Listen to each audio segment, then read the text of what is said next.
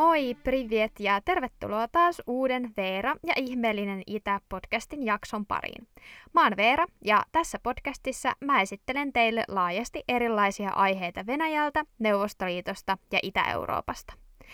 Tämän jakson aiheena on Venäjän uskonnollinen tilanne ja etenkin venäläinen ortodoksikirkko.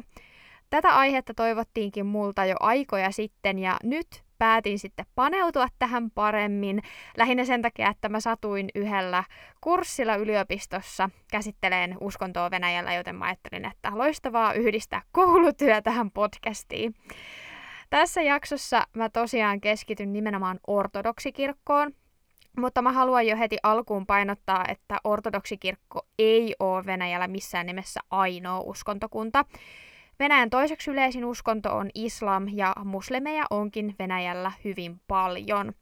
Tässä jaksossa mä kuitenkin tosiaan keskityn lähinnä vaan ortodoksikirkkoon aiheen rajaamiseksi.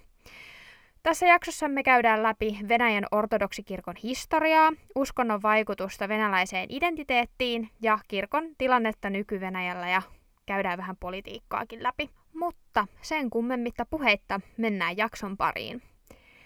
Venäjän kristinuskon alkua käsitellessä me matkataan reilu tuhat vuotta ajassa taaksepäin.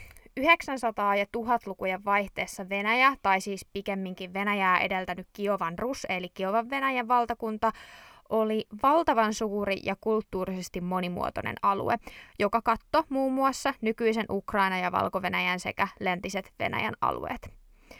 900-luvun lopulla ruhtinas Vladimir Suuri nousi valtakunnan johtoon ja hän alkoi etsiä ratkaisuja ja keinoja, joilla voisi vakauttaa ja legitimoida valtaansa tällä suurella ja kulttuurisesti monimuotoisella alueella.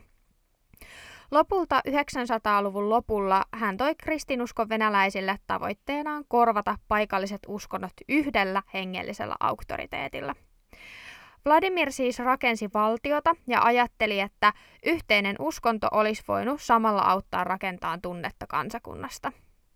Ajatus oli, että kristinusko toimisi jonkinlaisena keinona nopeuttaa ja helpottaa kansakunnan ja valtion rakentamista.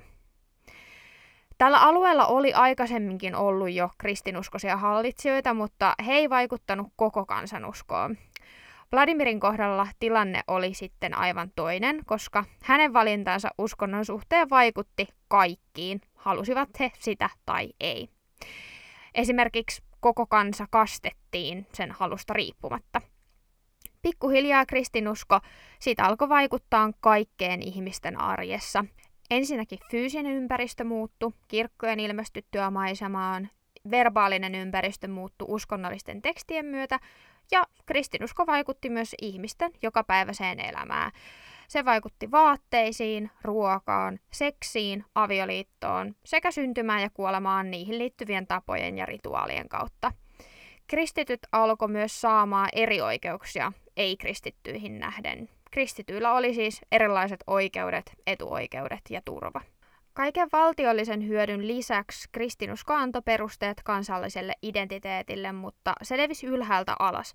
Tällä mä tarkoitan siis sitä, että kristinusko oli ensin valtiollinen identiteetti ja sitten vasta myöhemmin siitä tuli osa yksilöllistä identiteettiä. Kristinuskon leviäminen Venäjällä ei ollut mitään mikään yksittäinen tapahtuma, eli että nyt otetaan käyttöön kristinusko valtionuskontona, vaan se oli seitsemän vuosisataa kestänyt prosessi, jonka aikana kirkosta tuli pikkuhiljaa käytännössä julkisen ja valtiollisen kulttuuriympäristön monopoli ja valtion kulttuurinen elin. Ortodoksinen kirkko oli kulttuurisen ympäristön fakta, ei mikään kysymys tai keskustelun aihe tai valinta.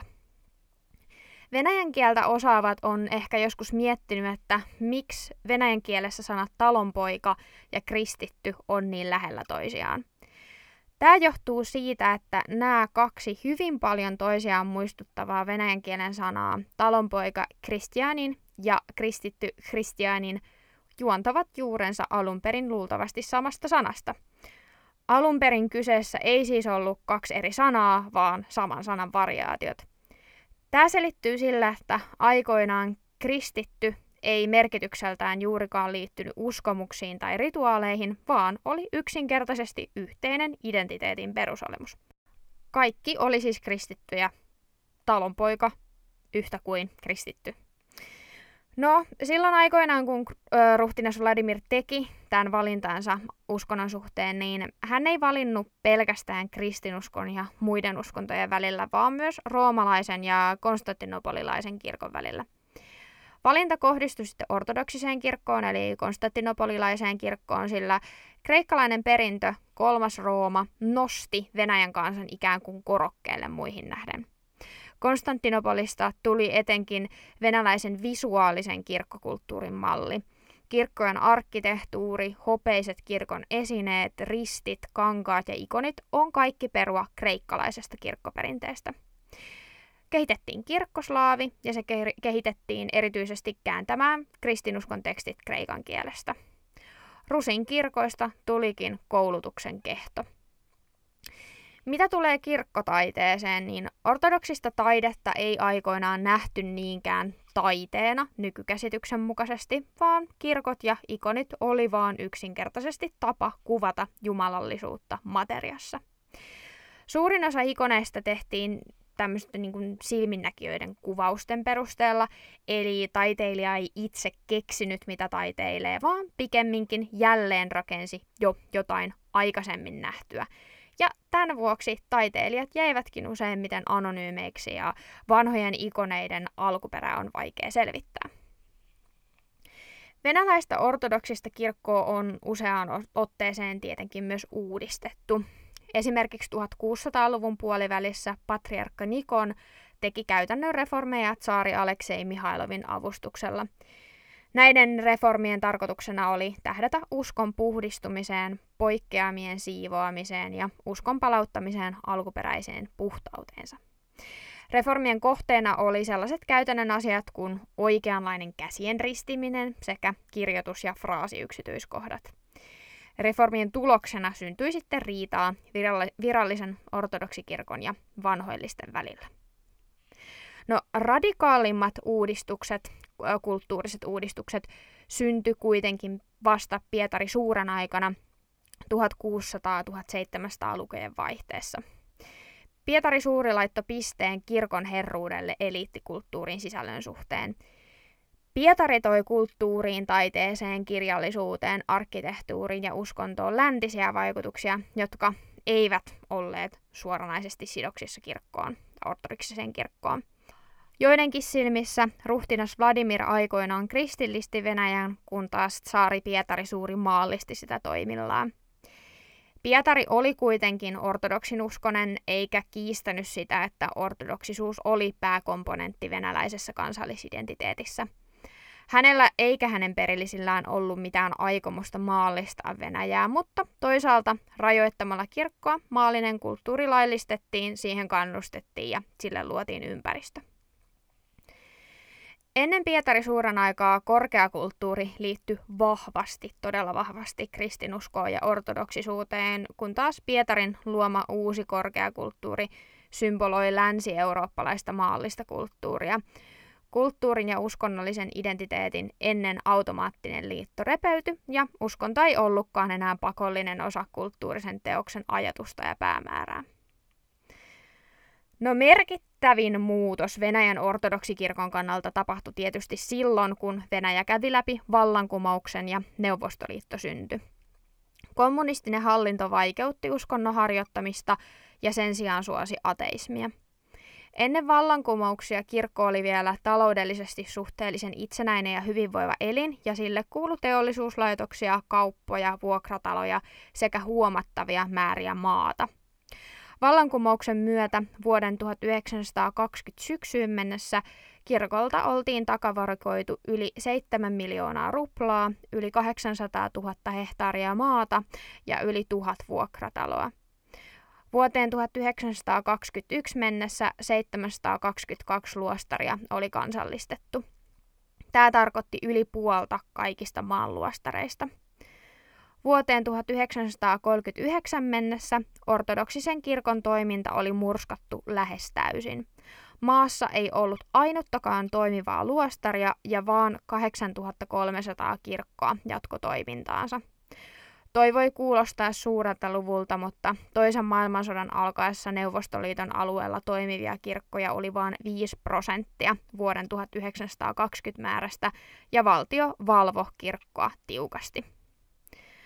Samalla kun kirkon toimintaa vaikeutettiin, myös kansan virallinen identiteetti koki muutoksen.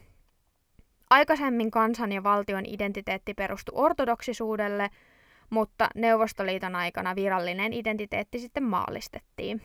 Enää ei puhuttu itsensä identifioimisesta uskonnon kautta. Neuvostoliitto oli myös aikakausi, kun tieteellinen ateismi kuului pakolliseen opetusohjelmaan. Jos kirkkorakennuksia ei tuhottu, ne muutettiin museoiksi ja arkkitehtuurisiksi muistomerkeiksi. Neuvostoliitosta ei kuitenkaan kaksinaismoralismia puuttunut. Uskontoa käytettiin yhä hyväksi, jos se palveli sen hetken päämääriä, etenkin jos tuli nostattaa patriottista henkeä. Esimerkiksi toisen maailmansodan aikaan elokuvissa, taiteessa ja kirjallisuudessa käytettiin historiallista ja uskonnollista identiteettiä nostattamaan isänmaallisuutta niillä samoilla keinoilla, joilla ennen Neuvostoliiton aikaa tehtiin rajanvetoa kristityiden omien ja ei-kristityiden vihollisten välille.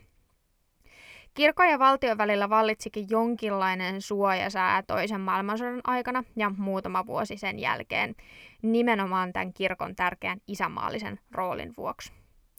Moskovan patriarkaatin arvion mukaan vuoden 1945 kesään mennessä kirkko ja uskovaiset oli kerännyt rintamalle apua yli 300 miljoonaa ruplaa ja tämän lisäksi myös arvoesineitä, tavaroita ja elintarvikkeita. No, 1970-1990-luvuilla kirkkoja alettiin sitten pikkuhiljaa kunnostaa ja niiden oikeuksia palauttaa. Myös luostareita avattiin uudelleen. Vuonna 1990 hyväksyttiin lait oman tunnonvapaudesta ja uskonnollisista järjestöistä sekä uskonnonvapaudesta. Neuvostoliiton hajoamisen jälkeen kirkot palas nopeasti takaisin ihmisten arkeen. Kirkkorakennuksista tuli taas kirkkoja, ne ei ollut enää museoita ja muistomerkkejä. Kirkko tunnustettiin ja ortodoksisuudesta tuli jälleen virallinen uskonto. Nähtiin, että ortodoksisuus on luonnollinen, perinteinen ja välttämätön osa kansan ja valtion identiteettiä. Uskonto on myös kasvattanut merkitystään ihmisten elämässä ja tullut tärkeäksi osaksi yksilöllistä ja kansallista identiteettiä. Tällä hetkellä suurin osa venäläisistä sanoo uskovansa Jumalaan ja identifioituu kuuluvansa johonkin uskontokuntaan. Suurin uskontokunta on ortodoksisuus, johon noin 70 prosenttia venäläisistä identifioituu. Toisiksi suurin uskonto Venäjällä on islam, johon identifioituu noin 10 prosenttia venäläisistä. Tämä tulee monelle usein yllätyksenä, mutta on ihan hyvä tietää tai muistaa, että esimerkiksi Venäjän federaation kuuluvissa Tatarstanin, Tsetseenian, Dagestanin, Karachay, Cherkessian ja Ingushian tasavalloissa on muslimienemmistö. Näistä kaikki muut paitsi Tatarstan sijaitsee Kaukasuksella. Ortodoksisuuden suosio Venäjällä on Neuvostoliiton hajoamisen jälkeen kasvanut tähän päivään saakka valtavasti, voisi sanoa jopa räjähdysmäisesti. Tai mä en tiedä, voiko puhua suosiosta vai pikemminkin vaan siitä, että ihmiset identifioivat itsensä Venäjällä herkemmin ortodokseiksi kuin aikaisemmin. Tutkimusten mukaan Neuvostoliiton hajoamisen aikoihin vuonna 1991 37 prosenttia ihmisistä Venäjällä identifioi itsensä ortodokseiksi, kun vuonna 2015 luku oli jo 71 prosenttia. Pitää kuitenkin ottaa huomioon, että ei ole saatavilla ihan täysin luotettavaa dataa siitä, että miten ihmiset määritteli uskonnollisuutensa ennen Neuvostoliiton hajoamista. Venäjällä, kuten muissakin entisissä sosialistisissa maissa, uskonto ja kansallinen identiteetti ovat hyvin läheisesti liittyneitä toisiinsa, vaikka uskonto ei ihmisten arjessa juuri näkyiskään. Itse asiassa hyvin pieni osa Venäjän ortodokseja rukoilee päivittäin tai käy kirkossa viikoittain. Sen sijaan uskonto voi sitten näkyä esimerkiksi sillä tavalla, että ihmisillä on ikoneita kotona tai he käyttää vaikka ristikaulakoruja, tämmöisiä symboleita. No, uskonnollisten käytänteiden vähyydestä huolimatta Venäjällä suurin osa ihmisistä näkee ortodoksisuuden tärkeänä osana todellista venäläisyyttä. Mielenkiintoista on se, että tällä tavalla ajattelee usein myös ne venäläiset, jotka ei identifioi itseään ortodokseiksi. Mielenkiintoista on myös se, että ortodoksisuus vaikuttaisi vaikuttavan ihmisten asenteisiin ja ajatuksiin yhteiskunnallisista asioista uskon ulkopuolellakin. Tutkimusten perusteella on huomattu, että ortodoksisuudella voi olla yhteys negatiiviseen asenteeseen homoseksuaalisuutta kohtaan sekä perinteisten sukupuoliroolien kunnioittamiseen parisuhteessa. Tämä näkyy Venäjällä myös niiden keskuudessa, jotka eivät identifioi itseään ortodokseiksi. Sitten hieman kirkosta ja politiikasta. Nykyään Venäjän ortodoksinen kirkko on kaikista maailman ortodoksisista kirkoista suurin. Se on maailman mittakaavassa hengellinen, mutta myös poliittinen vaikuttaja. Venäjän ortodoksista kirkkoa johtaa Moskovan ja koko Venäjän patriarkka. Vuodesta 2009 patriarkan virassa on ollut patriarkka Kirill. Patriarkka Kirillin henkilöityy sellainen valta, jota läntiset mittarit eivät juuri havaitse. Valtakunnassaan hän johtaa yli 36 000 seurakuntaa, joissa on yli 100 miljoonaa jäsentä. Se tarkoittaa, että Kirill johtaa kolmannesta kaikista maailman ortodokseista. Venäjän ortodoksinen kirkko laajenee kotimaassaan Venäjällä nopeaan tahtiin. Moskovassa, jossa sijaitsee ortodoksisen kirkon keskus, eli Moskovan patriarkaatti, on vuoden 2010 jälkeen rakennettu noin 50 kirkkoa ja lähes yhtä montaa rakenteilla. Kirkko laajenee kotimaassaan, mutta samaan aikaan nopeaan tahtiin myös ulkomaille. Esimerkiksi Pariisissa vihittiin vuonna 2016 uusi ortodoksinen katedraali, ja Kirill on myös tavannut maailman mahtimiehiä, kuten Barack Obaman, Paavi Fransiskuksen, Kiinan presidentin Xi Jinpingin ja Syyrian presidentin Bashar al-Assadin. Venäjän ortodoksikirkon siteet valtioon ovat myöskin vahvistuneet viime vuosien aikana. Patriarkka Kirill on presidentti Vladimir Putinin läheinen liittolainen ja ortodoksikirkko tekee saumatonta työtä hallituksen rinnalla Venäjän ulkopolitiikassa ja muussakin toiminnassa – Kirkko tukee Putinin asemaa ja samaan aikaan Putinin parlamentin tuella ortodoksikirkon ääni kuuluu yhteiskuntaan vaikuttavissa kysymyksissä. Tämän myötä Venäjän lainsäädäntö on muuttunut konservatiivisemmaksi. Esimerkiksi uskonnon ja etiikan opetus on tullut kouluissa pakolliseksi. Perhelakiin on myös tehty muutoksia, näistä esimerkkinä lasten adoptoinnin kieltäminen homoliitoissa. No, kirkon avulla Putin pystyy kohottamaan omaa asemaansa ja samaan aikaan kirkko valtion myötävaikutuksella pystyy laajentamaan omaa vaikutuspiiriään. Presidentti Putin korostaa nykyään uskonnollisia hyveitä ja antaa ymmärtää venäläisen ajattelun nojaavan ortodoksiseen uskontoon. Venäläisen identiteetin rakentaminen ortodoksisen uskon varaan ei siis missään nimessä jäänyt tonne tuhatluvulle ruhtinas Vladimirin pyrkiessä yhdistämään kansaa uskonnon avulla. Konservatiivista venäläistä identiteettiä rakennetaan yhä edelleen ortodoksikirkon ympärille presidentti Putinin ja patriarkka Kirillin yhteistyössä.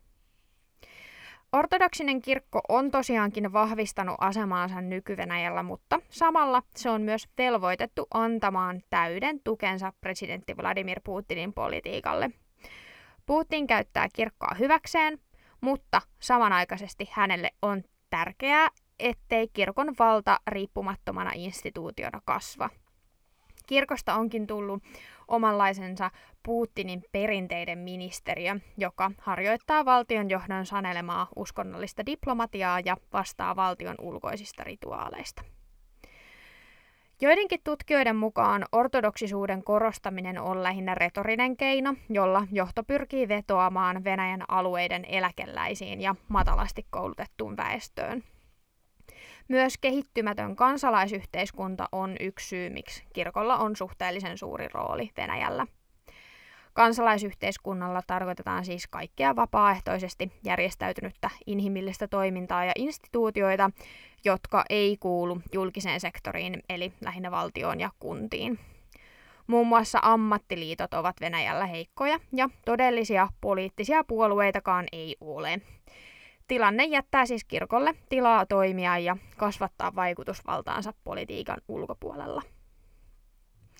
Mä haluan kertoa yhden esimerkin Venäjän ortodoksikirkon ja valtion siteestä.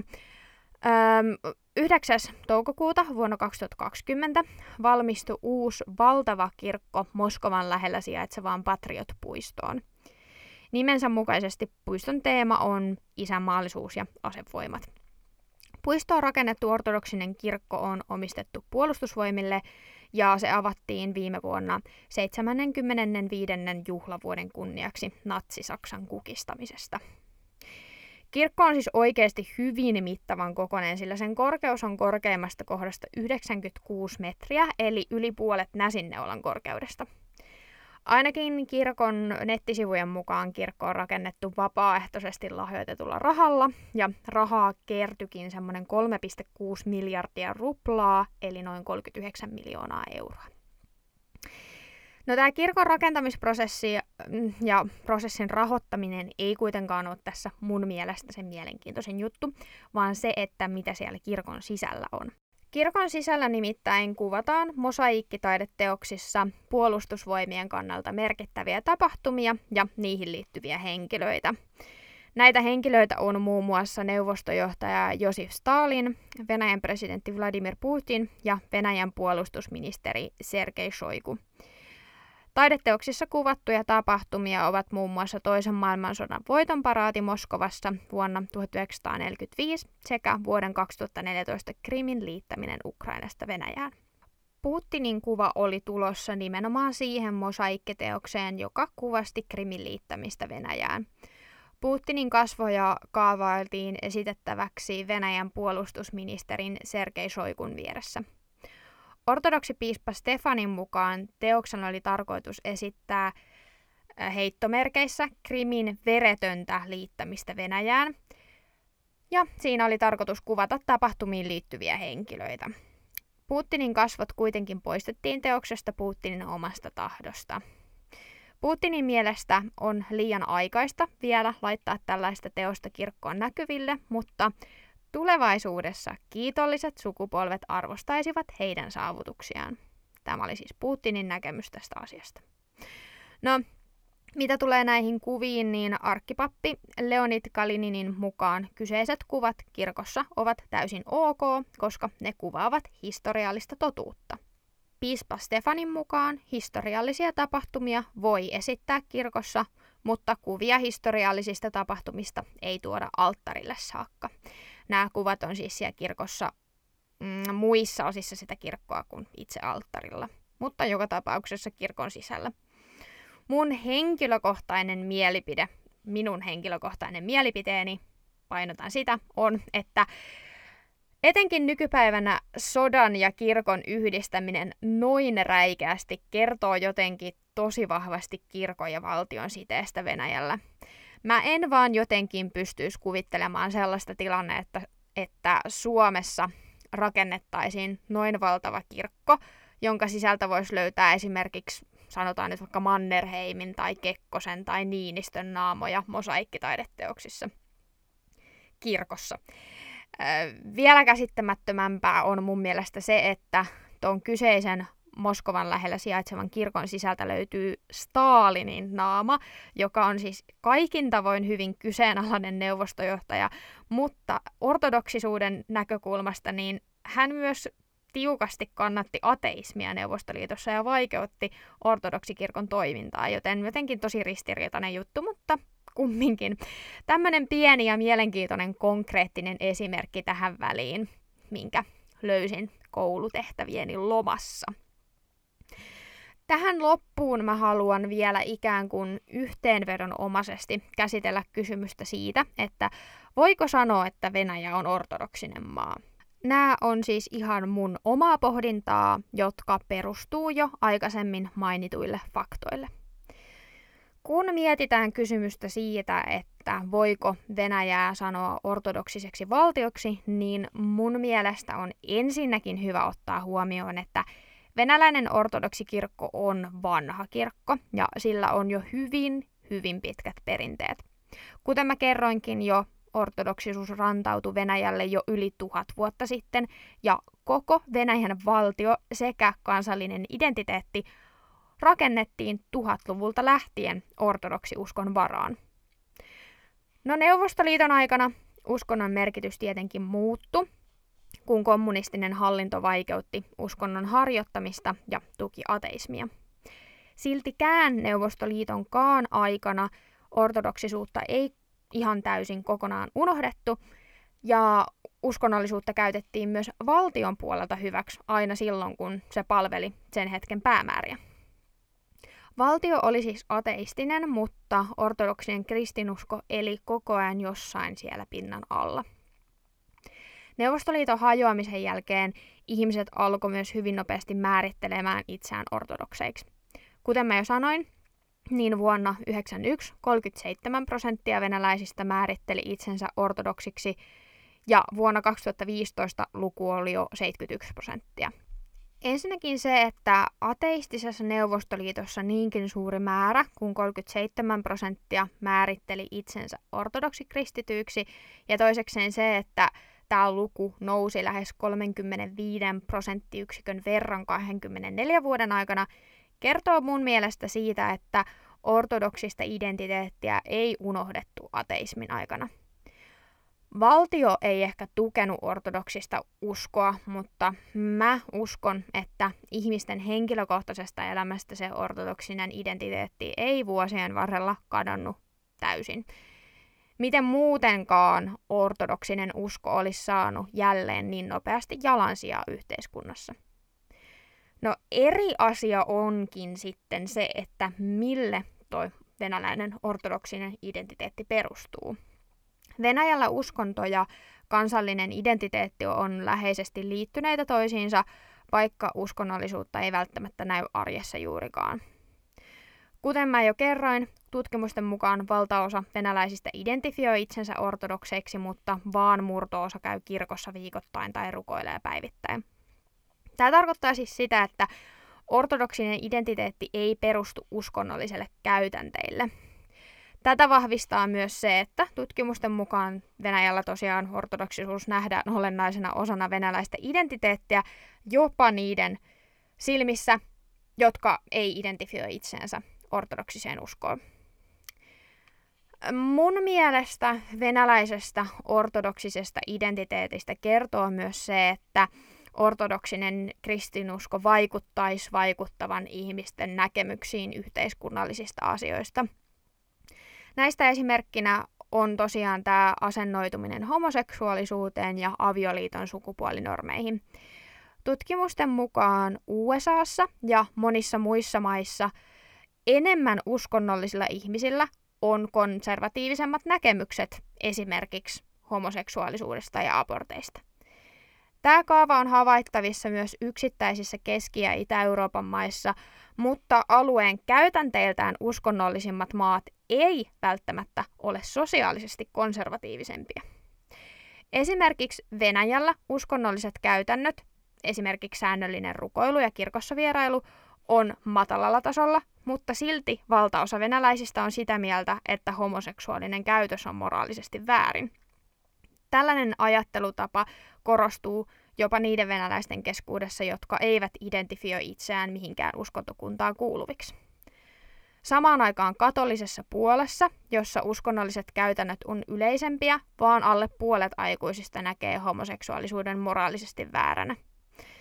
Venäjällä, kuten muissakin ortodoksimaissa, myös kannatetaan useammin ajatusta perinteisistä sukupuolirooleista avioliitossa, kun verrataan katolilaisiin maihin. Tämä kertoo mun mielestä siitä, että ortodoksisuus vaikuttaa yhteiskunnassa voimakkaasti myös uskon asioiden ulkopuolella. Toki voi olla mahdollista, että ortodoksisuuden ja konservatiivisten arvojen olemassaolo samaan aikaan Venäjällä ei liity toisiinsa, mutta kun otetaan huomioon se, että venäläinen identiteetti on rakentunut vuosisatojen aikana ortodoksisten arvojen varaan, vaikuttaisi siltä, että asioilla on jonkinlainen yhteys. Mitä tulee kysymykseen siitä, voiko sanoa, että Venäjä on ortodoksinen maa, ei pidä myöskään unohtaa sitä, että ortodoksinen kirkko ja Putinin hallinto puhaltavat Venäjällä samaan hiileen, joka osaltaan vaikuttaa ihan konkreettisellakin tasolla esimerkiksi maan lainsäädäntöön.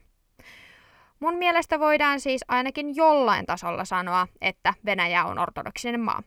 Ainakin ortodoksinen identiteetti vaikuttaa voimakkaasti venäläiseen identiteettiin, sillä ortodoksisuus Venäjällä vaikuttaa olevan hyvinkin vahva osa kansallista identiteettiä huolimatta uskonnollisten käytänteiden määrästä. Tämä ei toki missään nimessä tarkoita sitä, että jokainen venäläinen identifioisi itsensä ortodoksiksi, tai vielä vähemmän sitä, että jokainen venäläinen noudattaisi ortodoksisia käytänteitä ja uskos Jumalaan. Jokaisessa maassa maan valtauskonto vaikuttaa kuitenkin jollain tavalla, ja maailmassa kristinusko ylipäätään vaikuttaa meidän maailmankatsomukseen, lakeihin, juhlapyhiin ja moraaliin enemmän kuin me ehkä ymmärretään. Venäjällä ortodoksisen kirkon asema vaan korostuu vielä enemmän, sillä se on vaikuttanut kansan identiteettiin voimakkaasti niin pitkään, ja kirkkoa käytetään identiteetin rakentajana vielä yhä tänä päivänäkin. Tässä oli kaikki, mitä mä tällä kertaa halusin tästä aiheesta teille kertoa. Tästä aiheesta olisi toki monenlaisia erilaisia näkökulmia käsiteltäväksi ja hirveän paljon lisää mielenkiintoista tietoa. Toivon kuitenkin, että sain tähän jaksoon monipuolisesti koottua tiiviin tietopaketin Venäjän ortodoksikirkon historiasta, nykytilasta, poliittisesta asemasta ja vaikutuksesta venäläiseen identiteettiin. Toivottavasti tykkäsitte kuunnella ja opitte uutta. Mä jaan tuttuun tapaan tästäkin aiheesta lisämateriaalia kuvien muodossa podcastin Instagramiin. Käykää siis tsekkaamassa Instasta Ihmeellinen Itä-podcast. Voit myös laittaa siellä viestiä, jos haluat antaa palautetta tai vaikka jaksoehdotuksia. Kiitos kun kuuntelit, palataan taas kahden viikon päästä uuden aiheen parissa. Moikka, pakaa!